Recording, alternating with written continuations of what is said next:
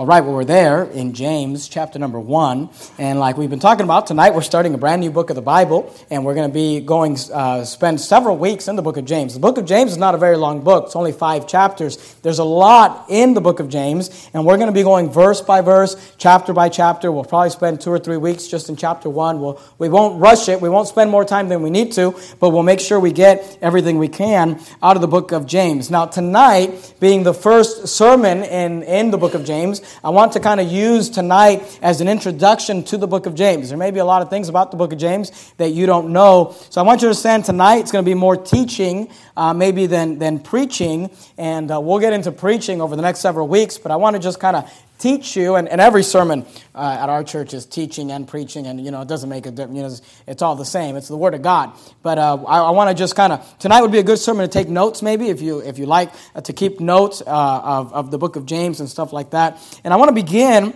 uh, with, with just the first word there in verse 1 James, a servant of God and of the Lord Jesus Christ. The, the writer of the book of James is a man by the name James. And keep your finger there in James. Obviously, as a text on Wednesday nights. But go with me to the book of John just real quickly. John chapter number 7. And I want you to know that in the Bible, there were three different men in the New Testament that went by the name of James.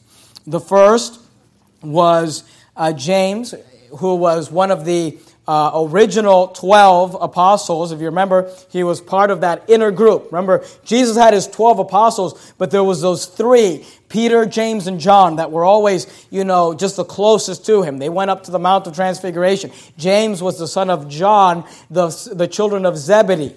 And uh, then there was also another James that I'd like you to notice in John chapter number 7. And look at verse number 3, John chapter number 7. And verse number 3, the Bible says this his brethren. Now, the his there is referring to Jesus. And I, you can go back and read the context of John chapter 7 if you like, but it's referring to Jesus. And it says, His brethren, therefore, said unto him. Now, notice what they're saying to Jesus. They're saying, Depart hence and go into Judea, that thy disciples also may see the works that thou doest. For there is no man that doeth anything in secret, that he himself seeketh to be known openly. If thou do these things, show thyself to the world. Now here's what I want you to understand. The brothers of Jesus, his brethren, are talking to Jesus about the fact that he needs to go out and, and, and, uh, and stop being secretive and show himself to the world. Now I want you to understand, this is not a good thing that they're saying to him. They're actually kind of poking fun at Jesus. They're mocking Jesus. Because look at verse number five. So neither did his referring to Jesus, brethren, believe in him. Did you see that? Jesus, according to John chapter 7, had brothers, but his brothers did not believe in Jesus. Could you believe that? Could you, you know, and today a lot of people don't realize that Jesus had brothers, but I want you to notice from verse 5 of John chapter 7, his brethren, the Bible says, neither did his brethren believe in him. Go me to Matthew chapter number 13. You're there in John, just a few uh, books to the beginning of the New Testament, first book of the New Testament, Matthew 13. Let me show you where the Bible spells out the brothers of Jesus. A lot of people don't uh, understand or don't know that Jesus had siblings. In fact, uh, there is a famous uh, doctrine out there uh, taught that, that Mary, the mother of Jesus, was a perpetual virgin. And the, the main people who teach that doctrine is the Roman Catholic Church. And what they mean by that is that she was a virgin the entire time. Even after she gave birth to Jesus, she was just a virgin forever. And they still refer to her as the Virgin Mary. But I want you to notice, Scripture does not teach that. And that's why it's important to study the Bible. It's important to study the Word of God. At Verity Baptist Church, we are biblicists. What that means is we don't go off of tradition. We don't go off of what, you know, well, this is what tradition teaches, and this is what the Baptists teach, and this is what historical. It doesn't matter what anybody taught. The only thing that matters is the Word of God. What does the Bible say? In Matthew chapter 13 and verse 55, the Bible says this Is not this the carpenter's son? And again, they're referring to Jesus. You can uh, read that in the context. And notice what, what they said. Is not his mother called Mary? And his brethren. Now, notice what they say his brethren, James and Joseph and Simon and Judas. Do you see that? Now, there it, it basically tells us, and it also goes on to tell us that he had sisters. So, Mary was not a perpetual virgin. After giving, she was the Virgin Mary when she gave birth to Jesus Christ because he was not conceived of a man, he was conceived of the Holy Ghost. But after that, the Bible teaches that her and Joseph had children, and they had uh, uh, uh, a child named James, and Joseph, and Simon, and Judas, and those were the brothers of Jesus. Now I want you to understand this, okay? His brethren did not believe in him. And that's why Jesus said, that a prophet is not without honor save in his own country and his, in regards to his own family. He says, look, and, and, and that ought to, you know, when, when you go out and you talk to your brothers or your sisters or your cousins or your mom or your dad or someone that's very close to you and they kind of just shun you or they don't want to hear it or they think that you're crazy, hey, listen, they did it to Jesus. It's, it's, it's normal. A prophet will have honor except in his own country you know, and other people will listen to the prophet, but his own family won't. Now, I want you to keep your finger there in Matthew 13 and go with me to Jude, uh, verse 1. There's only one chapter in Jude. Jude is right before the book of Revelation, it's one chapter before the book of Revelation, and I want you to notice something. Now, we saw in John chapter 7 and verse 5, it said, Neither did his brethren believe in him. So we know that during the time of the ministry of Jesus Christ, while he was on this earth, while he was, you know, healing people and preaching these great sermons, his brothers did not believe that he was the Messiah. They did not believe that he was the Son of God. They did not believe in him. And we know that they're James, Joseph, Simon, and Judas. But I want you to notice something. When you get to the book of Jude, the Bible says this Jude, chapter 1, or the only chapter, and look at verse 1. Jude, the servant of Jesus Christ, the brother of James. Do you see that? Now, if you go back to Matthew 13 55, notice the names of Jesus' brethren. His brethren, James and Joseph and Simon and Judas. That's Jude who wrote the book of Jude. Now, here's what I understand. During the time of Christ, the brothers of Christ did not believe on him. But eventually, after the resurrection of Jesus, they did believe in him. And James ended up writing most people believe, and I believe, that James ended up writing the book known today as the book of James, and Jude or Judas ended up writing the book of Jude, and they became followers of Jesus Christ. Now, go to 1 Corinthians chapter number 15. 1 Corinthians chapter number 15. You're there in, I don't know where you're at, Jude or Matthew. It's Matthew, Mark, Luke, John, Acts, Romans, 1 Corinthians. 1 Corinthians chapter 15. Now, in 1 Corinthians 15, 1 Corinthians chapter 15 is known as the resurrection chapter. And I know we're looking at a lot of references, you know, outside of James. We're going to get into James a lot over the next several weeks, but I kind of want to give you an introduction and give you help you to understand what the book of James is about and who wrote the book of James. 1 Corinthians chapter 15 and verse number 3 uh, we'll start at verse number three, but I want you to notice about chapter 15. It's the resurrection chapter. It, it, the emphasis of the book of uh, uh, 1 Corinthians 15 is all about the resurrection of Jesus Christ. Notice what it says in verse 3 For I delivered unto you, first of all, that which I also received, how that Christ died for our sins according to the Scriptures, and that he was buried and that he rose again the third day according to scriptures. That's the gospel, by the way. The death, burial, and resurrection of Jesus Christ. Now look at verse 5, okay? And that he was seen of Cephas. Now remember who Cephas is? Cephas is Peter, all right? And that he was seen of Cephas then of the twelve, the twelve are the twelve original apostles, disciples. Look at verse 6. After that, he was seen above 500 brethren at once, of whom the greater part remain unto this present, but some are fallen asleep. Now notice verse 7. After that, he was seen of James. Do you see that? After that, he was seen of James. Now I want you to notice this. You say, well, how do we know that that's not the, the, the James, you know, the son of Zebedee? The brother of John, you know, Peter, James, and John. Well, he already appeared to Cephas and he already appeared to the 12. So here he's telling us that he appears to James, but I want you to notice, and I don't have time to go into this, you can study this out on your own. There were the original 12 apostles, but then the Bible tells us that there was more than 12 apostles. In fact, the Bible tells us that there were 70 apostles. And this James isn't even one part of those 70, because notice says, after that he was seen of James, then of all the apostles. Do you see that? So it's making a difference to the fact that it's telling us, you know, he wasn't with Cephas, he wasn't with the 12, he, he went to James, he wasn't even with the 500, he goes to James, and then he goes to all of the apostles. But it's telling us that this James was not an apostle. Now, later, James, the, the brother of Jesus, is referred to as an apostle. But here, we're told, here's what I want you to understand, okay? During the ministry of Jesus, his brothers, James and Judas and Joseph, all those guys, are not believing in him. They're saying, you know, I mean, what would it take for you to convince your brother that you're the Son of God? I mean, that'd be pretty difficult, right? I mean, what would you have to do to convince your sister, hey, listen, I'm God in the flesh. Okay? So, uh, you know, they were having trouble with this. They were struggling. You know, they're saying, well, I know your mom. You know, I, I know I know where you grew up. I mean, yeah, your room was always clean, but good night. The Son of God? You know, I mean, they're like, I don't, I don't know that I can accept this. You know, so they struggled with that. James and Joseph. But when you see your brother die on a cross, and three days later he's resurrected, three days later he knocks on your door, you know, you open your door. Hey, James, hey, Jesus, didn't you die? You know, you know, I, I think at that point you just kind of say, okay, I, I believe, you know. The, the whole turning, you know, water into wine, I, I, thought that was just a magic trick, but you, you came back from the, I saw you die. I mean, I saw they took the body down and they put you, you know, once you see your brother come back from the grave, you kind of just think, okay, you know, what do you want me to do? I, I, can write the book of James? Sure, I'll do that. You know what I mean? I mean, he, they just believed on him. Now, I want you to notice this. James goes from an unbeliever during the ministry of Christ, and after the resurrection, 1 Corinthians 15 7 tells us that Jesus specifically appears to James, and then James emerges in the church in Jerusalem as a leader. Go, go to Galatians chapter 1. Let me show you. Galatians chapter 1. You're there in 1 Corinthians, 1st and 2nd Corinthians, then you got the book of Galatians. First, go past 2nd Corinthians, you got Galatians, Galatians chapter 1.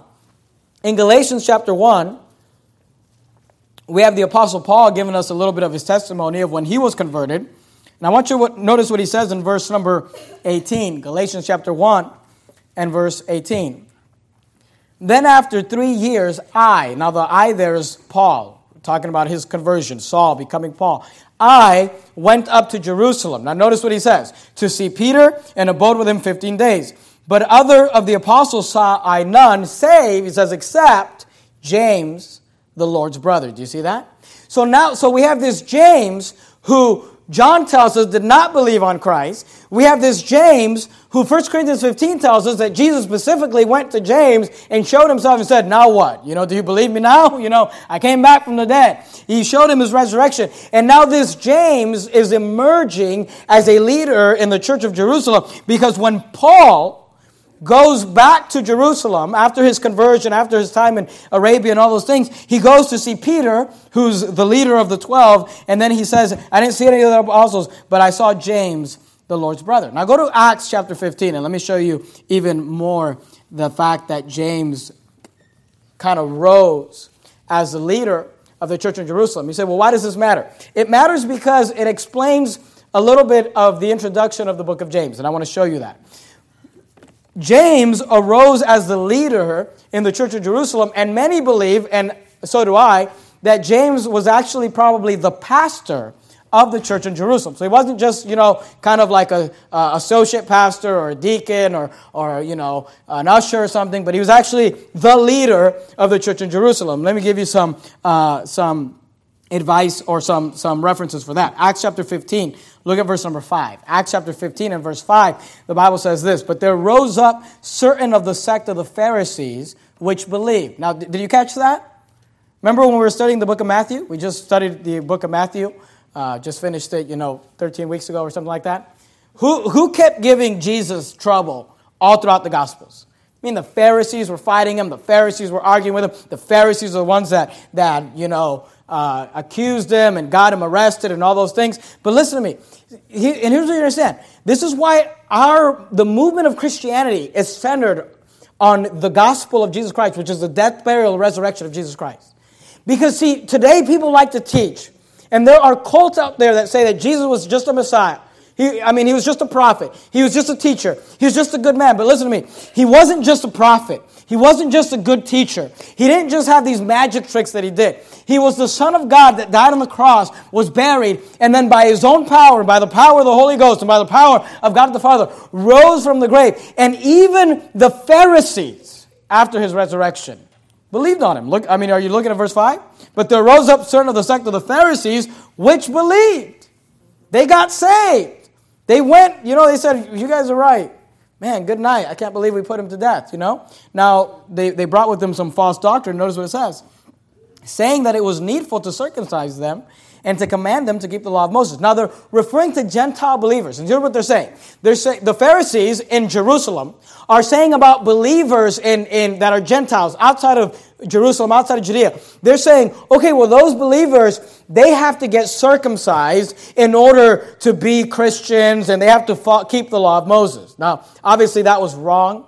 You know, Paul later on in Galatians would say, If you be circumcised, Christ shall profit you nothing. He would say, Christ has become of no effect unto you, whosoever you are justified by the law. He says, You are fallen from grace. There's nothing you have to do to be saved. You know, and in these days they were saying you got to get circumcised to be saved, and that was wrong. Today people say you got to get baptized to be saved. You got to go to church to be saved. You got to repent of your sins to be saved. Let me tell you something. It's good to get baptized, good to go to church, good to repent of your sins. But if you have to do any of that to be saved, then you're going to die and go to hell because you can't do enough good things to save you.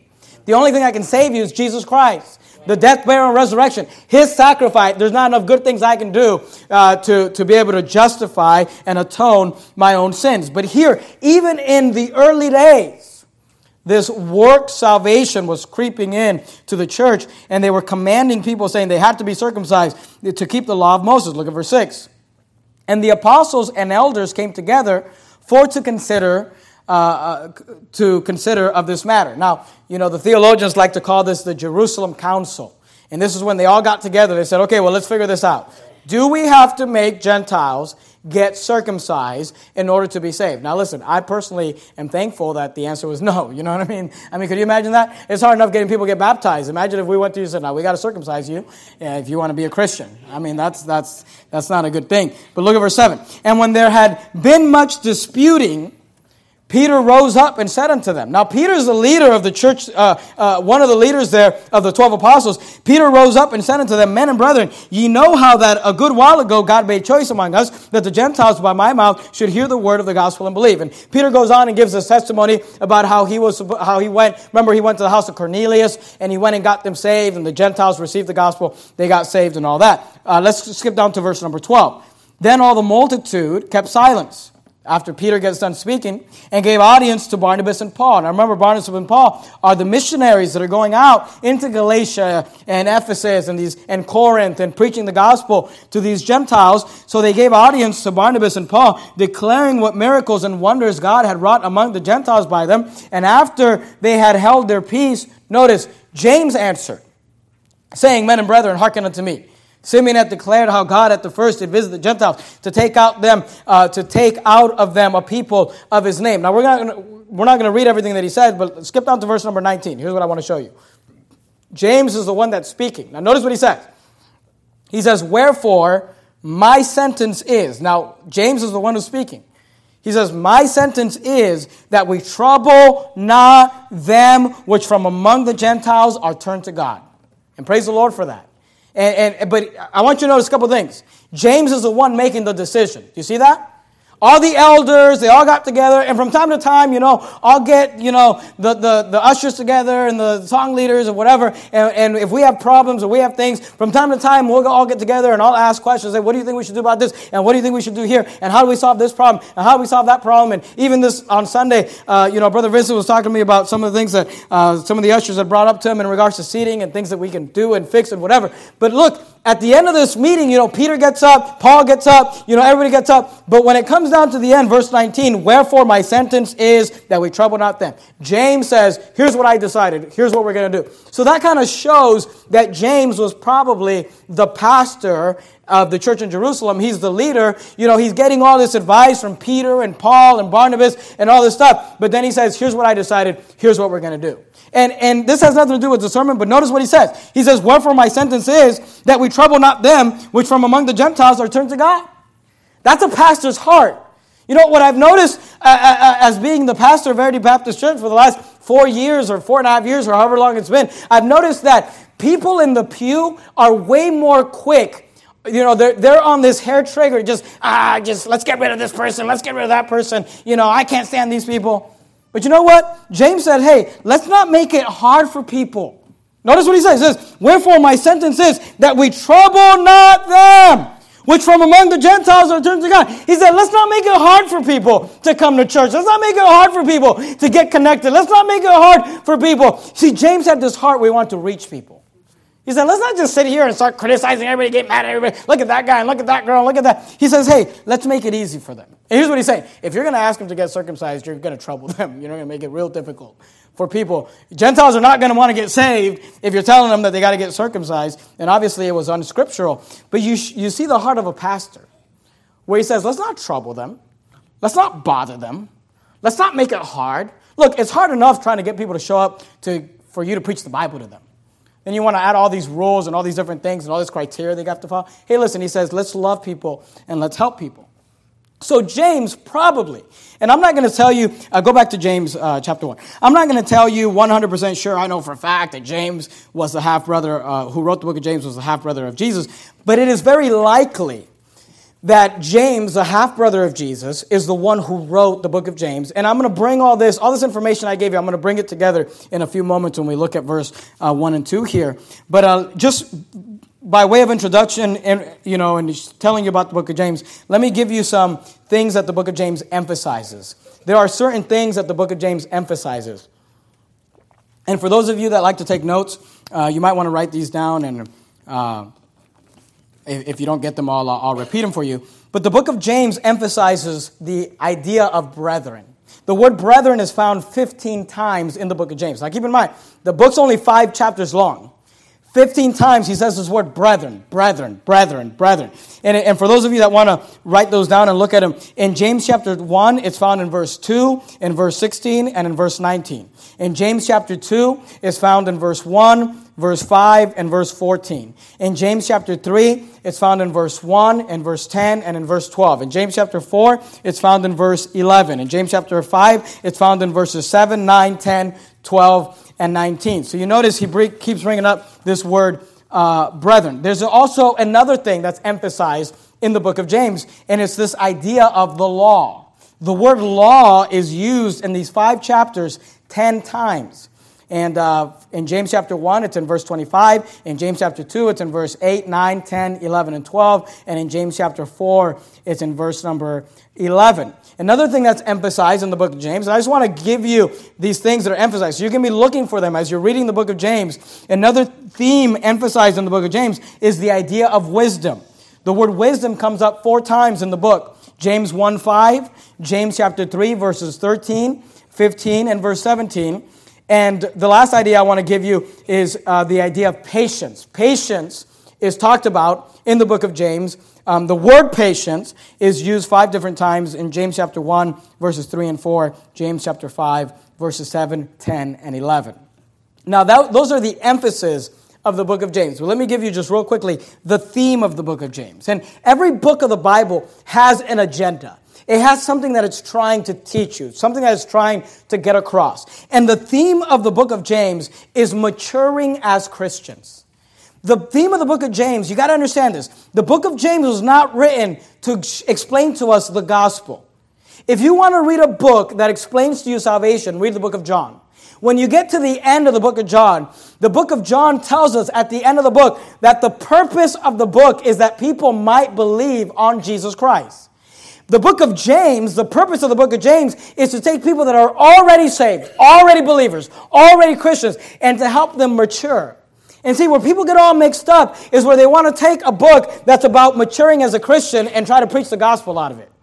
Or they want to take a book that's all about, you know, the gospel and try to teach you something else out of it. You got to study the Bible within its context. The purpose and the theme of the book of James is to mature as Christians, to live out the Christian life. And there's another theme that I kind of like. It's the theme of controlling your tongue. Let me give you some. Uh, let me give you some verses to look at. Look at James chapter one and look at verse four. And again, we're not getting into our verse by verse study yet. I'm just giving you some things to show you, uh, and it's all throughout the book of James. But I'll just give you some highlights. James chapter one and verse four. The Bible says this: "But let patience have her perfect work, that ye may be perfect and entire." And that's the theme of the book of James. To bring you to the place, the word perfect doesn't mean like I never make mistakes in the King James Bible. The word perfect means I'm complete. And that's why he says perfect and entire. He says, I want patience to have her perfect work, that ye may be perfect and entire, wanting nothing. Look at verse 8, same chapter. A double minded man is unstable in all his ways. And one of the themes of the book of James is to take a new Christian who's double-minded, who's unstable, who's, you know, who, who, who goes, you know, with the, with the wind and kind of just goes with the winds of doctrine, and to take that individual and to make them perfect and entire and complete. Another theme of the book of James is to bring someone to maturity by living out the Christian life. Look at verse 21 of James chapter 1. Look at verse 21. I'm just trying to show you the theme of the book of James and what the purpose of the book is. James chapter 1, verse 21. He says, Wherefore, lay apart all filthiness and superfluity of naughtiness. The word superfluity means something that is unnecessary. Uh, and he says, And receive with meekness the engrafted word which is able to save your souls. Verse 22. But be ye doers of the word and not hearers only, deceiving your own self. See, one of the themes of the book of James is to do something. Not just to come to church and hear a good sermon preached, but then go home and do it. He says, Be ye doers of the word, not hearers only, deceiving your own self. And by the way, if you think coming to church and listening to a sermon is going to change your life, you're only deceiving yourself. Because the only way that things change is someone said this you don't get results by wishing, you get results by working. And sometimes you got to actually do something. And sometimes you have to take what you've been taught and apply it to your life. And that's a theme in the book of James to be a doer of the word. Go to James chapter 2, look at verse 18. James chapter 2, let me show, show you. And James chapter 2 is a real controversial uh, chapter about works and faith, and we're going to spend uh, an entire sermon on, on the latter part of that chapter, and we're going to explain. If you're a soul winner, you want to be here when we talk about James chapter 2, because this is something that people are often confused about. People are often throwing out there, you know, false doctrine, and we're going to uh, go through and teach you what that whole faith and works deal is about. But go to James chapter 2 and look at verse 18. He says, Yea, a man may say, Thou hast faith, and I have works. Show me thy faith without thy works, and I will show thee my faith by my works. I want you to notice that James has this theme of not uh, of, of applying, of working, of and because the reason is James wants you to mature as a Christian. They want you to live out the Christian life. And one of the best ways to live out the Christian life, if you go back to James chapter 1, a theme, in, another theme in the book of James is this idea of controlling your tongue. You know, I, I believe one of the biggest struggles we have as Christians is the ability to control our tongue, the ability to control the things that we say. We often offend people and we're mean and we're crude and we're rude, and we got to get our tongues under control. And this is a theme in the book of James. Look at James chapter 1 and verse 19. He says, Wherefore, my beloved brethren, let every man be, I, lo- I love this advice, be swift to hear, slow to speak. That's good advice right there. He said, Be quick to listen and slow to talk. Someone said, God gave you two ears and one mouth for a reason. You ought to use your ears twice as much as you use your mouth. And the truth is, most of us probably use our mouth twice as much as we use our ears. And instead of listening to people and hearing people, we want to talk and talk and talk and talk and talk, and we end up putting our foot in our mouth. And here, you know, James says, hey, be swift to hear, slow to speak, slow to wrath. And again, he's talking to Christians about being mature. Look at verse 26, same chapter. James chapter 1, verse 26. If any man among you seem to be religious, again, this idea of maturity. He says, they seem to be religious. They look like they got their act together. They look like they're a good Christian. And bridleth not his tongue, but deceiveth his own heart. This man's religion is vain. Do you see the, do you see the theme already? Where he's just saying, like, you're deceiving yourself. If you're hearing the word and you're not doing it, you're deceiving yourself. If you seem to be religious and you don't bridle your tongue, you're deceiving your own heart. This man's religion is vain. There's this theme through the book of James of controlling your tongue. Go to James chapter 3. I'll show you one verse in James chapter 3, but I want you to know that the entire chapter of James chapter 3, there's one focus in the entire chapter, and it's this idea of controlling your tongue. He gave a whole chapter, you know, I mean, he didn't give the whole chapter, you know, it was split up later, but, he, but the entire chapter of the book of James is just devoted to this idea of controlling your tongue. James chapter 3, look at verse 2. For in many things we offend all. If any man offend not in word, now, here's what he's saying. This is a good example. He said, if you don't offend in word, if you can talk to someone without offending, the same as a perfect man, remember? Mature, complete. And able to, to also to bridle the whole body. So he's talking about maturing as a Christian, and oftentimes it's connected to this idea of controlling your tongue. But the entire chapter of James, of chapter 3, is all about controlling your tongue. You got a problem with criticism, you got a problem with gossip, you got to know everything and what's happening in that person's life and what are they into and what are they. You got a problem with just talking about people and talk, you know, uh, backbiting and murmuring and complaining. You need to be here for James chapter 3. It's going to be a lot of fun. All right? So, uh, as we study James, it's all about controlling your tongue. And here's the thing there's a secret to controlling your tongue. Let me, let me, give, you, let me give you a little commercial. Because here's what James chapter 3 is teaching. If you can learn to control your tongue, you can learn to control everything else about your body. You say, Pastor Jimenez, I can't control my finances. Learn how to control your tongue. You'll learn how to control your finances. I, I don't know how to, I'm trying to, you know, I'm trying to be healthier, but I just can't, you know, discipline myself to be healthier. Learn how to control your tongue. You'll learn how to discipline yourself because it all comes back to this idea of controlling your tongue. That's what James chapter 3 teaches. You have to be here for that. Go back to uh, James chapter 1, and we'll, we'll get into just a little bit of the introduction. Uh, and like I said, to, Tonight was kind of just helping you understand the book of James. Uh, we're, we're going to get into it, you know, real hot and heavy next week, verse by verse, chapter by chapter. We'll be preaching through the book of James. Tonight was just kind of giving you an idea of the introduction, and it was more teaching. But let me give you just a couple thoughts just one more introductory thought uh, about the book of James, and, and uh, before we're done tonight. James chapter 1, look at verse 1. James, a servant of God and of the Lord Jesus Christ now, I want you to notice this phrase to the 12 tribes which are scattered abroad. Greetings.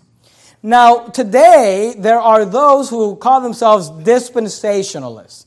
Now, you know, if you don't know what a dispensationalist is, don't worry about it. Don't even look into it. It's a waste of time, okay?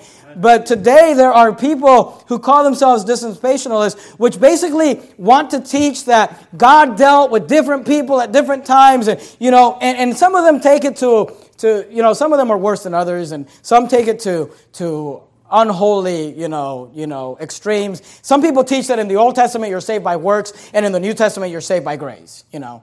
So I had a dispensation say to me, well, in the Old Testament, it was a dispensation of the law. And in the New Testament, it's a dispensation of grace. So, you know, we're saved by grace, but in the Old Testament, they had to, you know, uh, they, they were saved by the law. They didn't have grace available to them. I took him to uh, Genesis, uh, to the story of Noah there, where it says that Noah found grace in the eyes of the Lord. And he just kind of said, like, oh, well, I don't know about that. You know, I said, well, the problem is you've been reading a bunch of books, but you haven't been reading the book. You know, you've been reading a bunch of commentaries, but you haven't been reading the Bible. Because you don't have to get that many chapters into, you know, Genesis to find God giving grace to Noah. So, you know, we're not dispensationalists at Verity Baptist Church. We just study the Bible. We just read the Bible.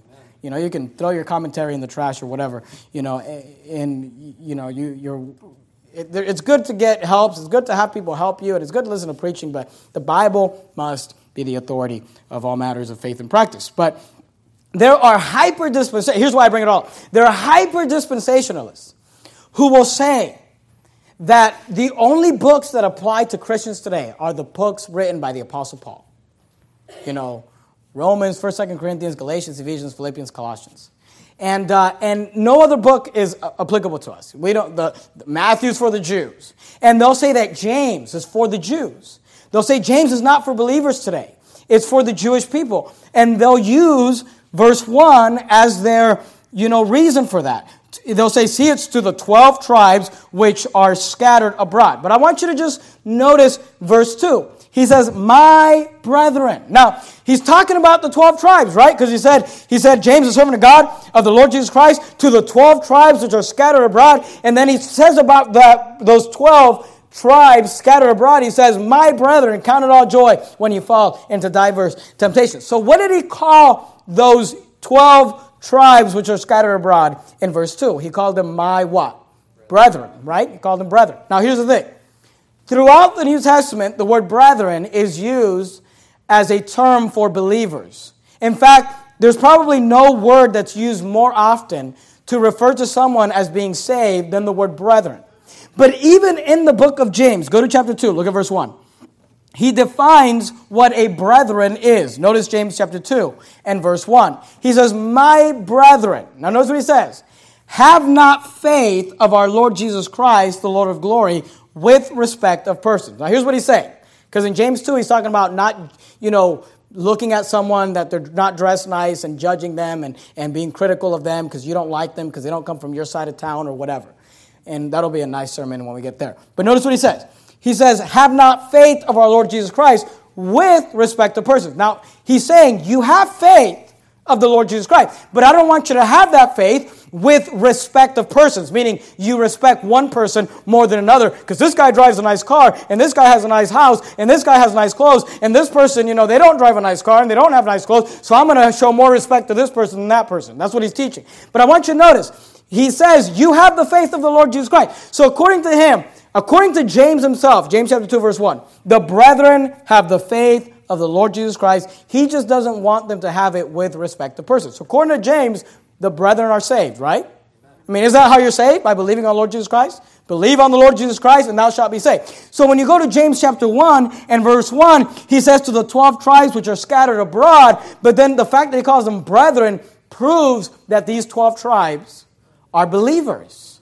They're not Jews that are rejecting Christ, you know, as the Antichrist. These are Jews that have believed on Jesus Christ. So here's the question Who is James talking to? Who's he writing this letter to? Go back to Acts chapter 2, just real quickly. We're almost done tonight. Acts chapter 2. It's 8.07. I'll be done in seven minutes, eight minutes. Um, we'll be done 8.15. Acts chapter 2. Well, we'll be done if you can listen quickly, all right? Acts chapter 2. Who is James talking to? These 12 tribes of Israel. Because people say, no, the book of James is not for believers today. It's only for the Jews, only for the Jews. You can't learn anything from it.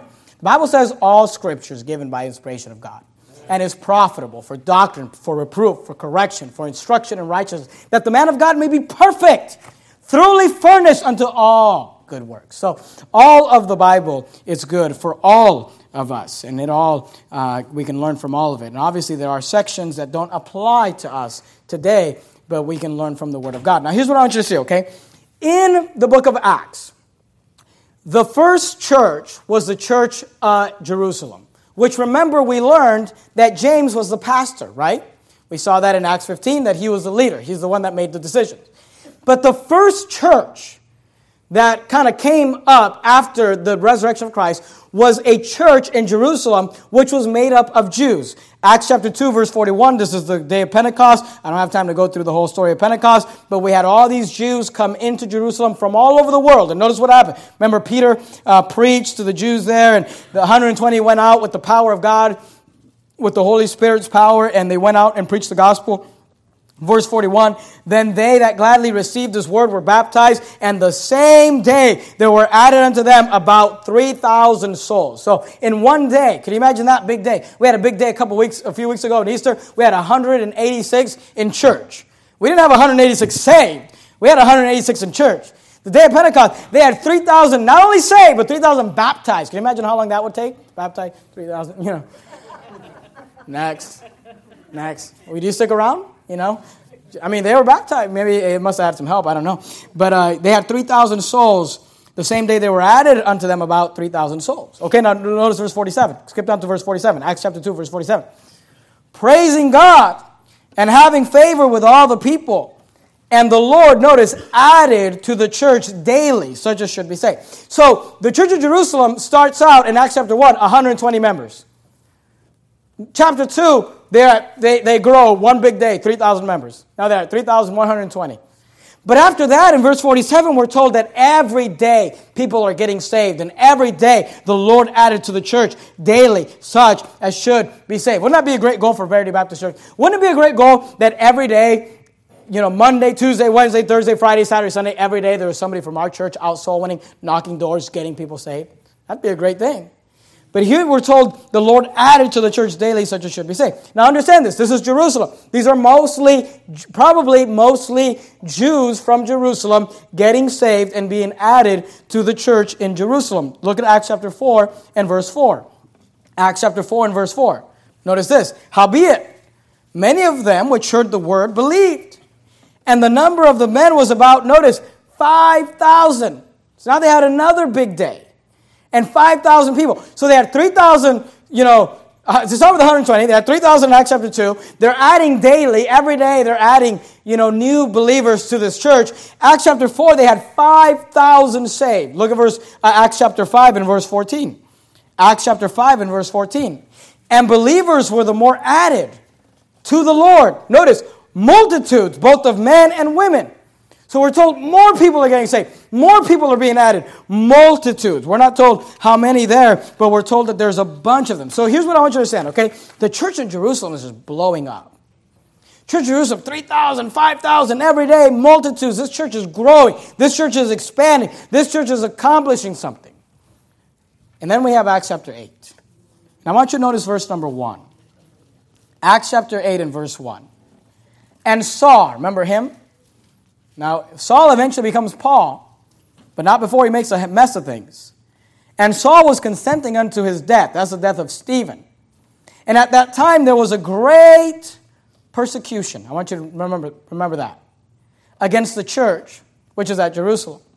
And they were all, does this phrase sound familiar? Scattered abroad. Throughout the regions of Judea and Samaria, except the apostles. Now keep your finger there, Acts chapter 8 and go back to James chapter 1. James chapter 1 and verse 1. James, a servant of God, of the Lord Jesus Christ, to the 12 tribes which are scattered abroad. Right? Is it far fetched that the pastor of the church in Jerusalem, after great persecution, where most of his church members have now been scattered abroad and they were mostly Jewish because they were from Jerusalem. Is it that hard to imagine that he's just writing a letter to them? And, you know, could you imagine if, if you know, if t- tomorrow, you know, the government, you know, tries to shut us down and tries to put us, and we all, you know, end up, you guys leave town or whatever. Would it be that far fetched that I would write you a letter and say, hey, I just want to encourage you. I know you have to leave town because Saul was trying to kill you, but I want to help you. I want to make sure you get situated. I want to make sure you grow. See, it's not this thing where he's writing to these unbelieving Jews and it's not for us today and it's dispensational and you got to read this book. It's not like that. What he's doing is he's talking to 12 tribes which are scattered abroad because his church was scattered abroad and they were mainly Jews, but they were believers. They were brethren. They were saved and he's writing and he's helping them and he's trying to encourage them. And notice what he says. Look at verse 2, James chapter 1, verse 2. My brethren, count it all joy when ye fall into diverse temptations. Would you say that these people that got run out of Jerusalem are going through some trials and tribulations and diverse temptations at this time? He's trying to help them. He's trying to encourage them. So don't let somebody tell you, James is for the Jews. You shouldn't even read it. It's not for us. And uh, look, it's for all believers. And here's the thing if if James, and, and people try to say, the book of James written at this day, the book, you know, nobody knows that. Okay? There's no like microwave that you put a book in and you put the numbers in, it tells you it's this old, okay? I know that's what they try to have. We got this dinosaur bone and we put it in this machine and we put these buttons, and a little receipt came out, it told us it's three million years old. That's it's not true. Nobody knows that, okay? You, you, nobody, there's no way it's an estimate. They're just guessing. They're lying to you, okay? Um, you know, so people say, well, it was written. We don't know that. But here's the thing. You say, well, why didn't he mention the Gentile believers? If Saul, now remember, who was the missionary that went to the Gentiles? Saul, Paul, right?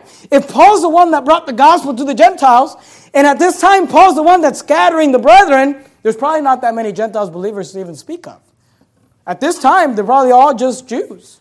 And he's writing this letter to the 12 tribes, which are scattered abroad, but they're brethren, they're believers. And here's the point, the whole reason I brought that up. This verse, this chapter, this book is extremely applicable to all of us. It applies to all believers. Because here's the thing here's what I know about you. You say, You don't know anything about me. You're right, but here's what I know through the Word of God. You're going through something right now.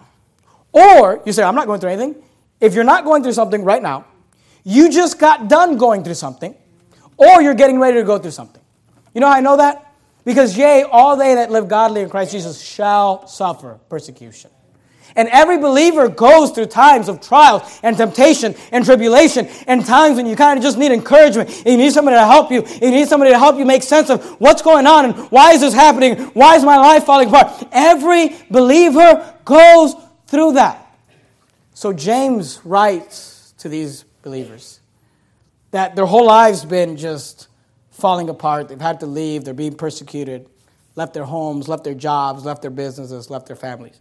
And he says, My brethren, verse 2, count it all joy when you fall into diverse temptations, knowing that the trying of your faith worketh patience. But let patience have her perfect work, that you may be perfect and entire, wanting nothing. We're not going to get into this. We'll get into temptations and the trying of your faith next week. But I want to just encourage you to do a couple things. If you're going through something, you say, Pastor, right, I mean, you don't even know, but right now I'm going through some trials. I'm, I'm going through some storms in my life. I want you to commit to be here as we study the book of James because I believe that it can help you. I believe that the Word of God can guide you and make sense of things. And I, and, and I want to encourage you to just commit and say, you know what, I'm going to be here every Wednesday night as we study the book of James because this book was written to people that are saved and struggling. Saved and going through trials. And I want to challenge you to read the entire book of James. Here's the challenge, all right? Read the entire book of James every week as we study the book of James. You say, Pat, you want us to read the entire book? It's only five chapters, okay? Not that long. It'll take you 20 minutes, all right? Read the entire book of James. You, you usually tell us to read the chapter. Yeah, but it's only five chapters. Just read the whole book. Every, every Wednesday before you come, just read the five chapters of the book of James as we study and learn it together. Commit to be here. And get excited as we study the book of James because it's meant to help you grow. And it's meant to help you mature. And it's meant to help you uh, draw closer to the Lord Jesus Christ. Let's bow our heads and have a word of prayer.